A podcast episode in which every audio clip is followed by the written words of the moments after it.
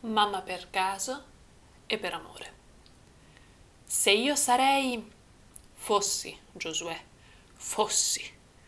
Oh mamma che barba! Se io fossi...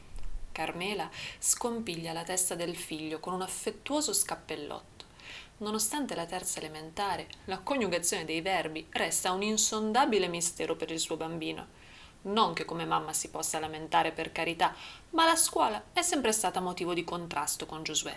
Lui ha le ali ai piedi ed è nato con gli scarpini da calcio e la divisa. Tanto tempo dietro ad un pallone e poco tempo sopra i libri. Carmela sospira.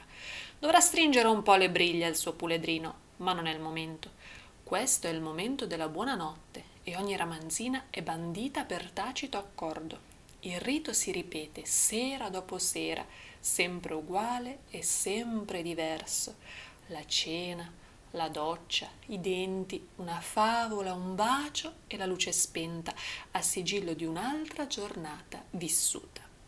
Da quando Giosuè ha imparato a leggere, si alternano con le pagine del grande libro di favole regalato da papà Mario. Una sera la mamma e una sera il piccolo Metto che si sente già grande. Ogni tanto a loro si aggiunge Papa Mario. Il nome è d'obbligo e Giosuè non lo chiama mai solo papà. Non è il suo papà, ma è come se lo fosse. Non è solo Mario, ma non si può negare che lo sia. E così è diventato Papà Mario, un ruolo difficile, ma che interpreta divinamente. Mamma, ho dimenticato di dar da mangiare a Polly! Giosuè si alza di scatto e corre verso il salotto. Polly, il suo criceto con un nome da pappagallo, squittisce e porta all'apertura della gabbia. Carmela sente Giosuè che gli parla dolcemente. Buono, Polly, sta buono, non ti faccio niente. Ha già sentito quella frase. Quasi identica, ma pronunciata con astio represso e fretta impellente. Ha vissuto quella scena già mille e ancora mille volte. Nella penombra della camera i ricordi tornano a galla. Buona ragazza, sta buona, non ti faccio niente. L'uomo le si avvicina con passo deciso. Gli occhi lampeggiano di lussuria, illuminati di verde dal neon della farmacia del vicolo. Un vicolo chiuso e cieco, da cui è impossibile scappare. Carmela si guarda attorno disperata, non passa nessuno, la notte è fonda ed è sola. La serata è iniziata nel migliore dei modi. Lucilla festeggia vent'anni stasera, vieni con noi? Pasquale la guarda dietro gli occhiali scuri da figo tenebroso.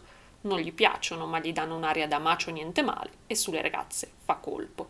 Carmela sprizza gioia da tutti i pori. Al paese non c'è mai nulla da fare, nessuna emozione da vivere. È così raro ricevere un invito, soprattutto perché i grandi di solito snobbano i piccoli. Non che Carmela si senta piccola, dall'alto dei suoi sedici anni è convinta di essere donna di mondo, ma evidentemente i bei ventenni che la circondano la pensano in altro modo. Anche Pasquale, il suo fratellone, non la considera più di tanto, ma stavolta la mamma è stata chiara. O porti anche Carmela alla festa o stasera non esci. E così, eccolo qui, ad estendere l'invito di Lucilla alla sorellina rompiscatole, che poi è proprio una sfortuna nera che Carmela sia a casa, di solito in questo periodo è dai nonni al mare, ma quest'anno Concetta ha ben pensato di rompersi il femore e a lui è rimasto il compito di fare da babysitter alla mocciosetta. Pazienza. D'altronde anche i bei tenebrosi possono nascondere un lato tenero che piace sempre tanto alle ragazze. Forse potrà sfruttare la cosa a suo vantaggio. Certo che ci vengo! Carmela corre a prepararsi. Che caso! Che fortuna non essere dai nonni! Si sarebbe persa una festa favolosa! Nella sua acerba maturità considera il femore rotto della nonna una benedizione Certo, un po' le spiace per lei, ma vuoi mettere una festa e per i vent'anni per giunta? In macchina Carmela è un fiume in piena, inonda il fratello di frasi e parole, non tutte coerenti, ma tutte sicuramente non apprezzate. Pasquale è lontano mille miglia con il pensiero. Stasera vuole riuscire a far colpo su Lola, strapparla almeno un bacio, se non addirittura una palpatina. Arrivati alla festa, il fratello sparisce nei meandri di una casa che a Carmela sembra un palazzo. Lampadari sfarzosi, grandi quadri di nature morte, vasi di fine porcellana. Ben presto l'euforia scema, in disagio. Non conosce nessuno, Nessuno le rivolge nemmeno uno sguardo e la musica assordante le rimbomba nelle orecchie. Carmela cammina rasente i muri e osserva la bella gioventù che la circonda. Un po' alticcia forse, e anche un po' antipatica, e sicuramente snob, e forse.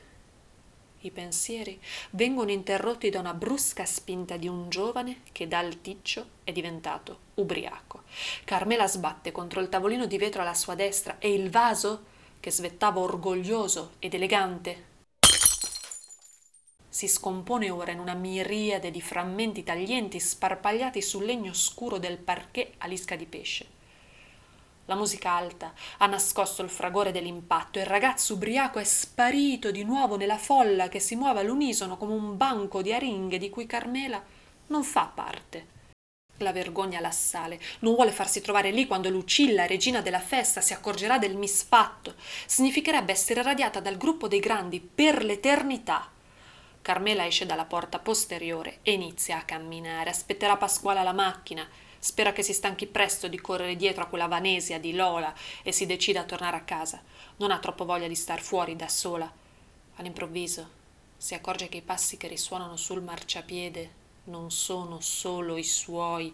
Un ghigno crudele l'accoglie quando si volta a controllare, inizia a correre, ma le sue corte gambe non sono veloci.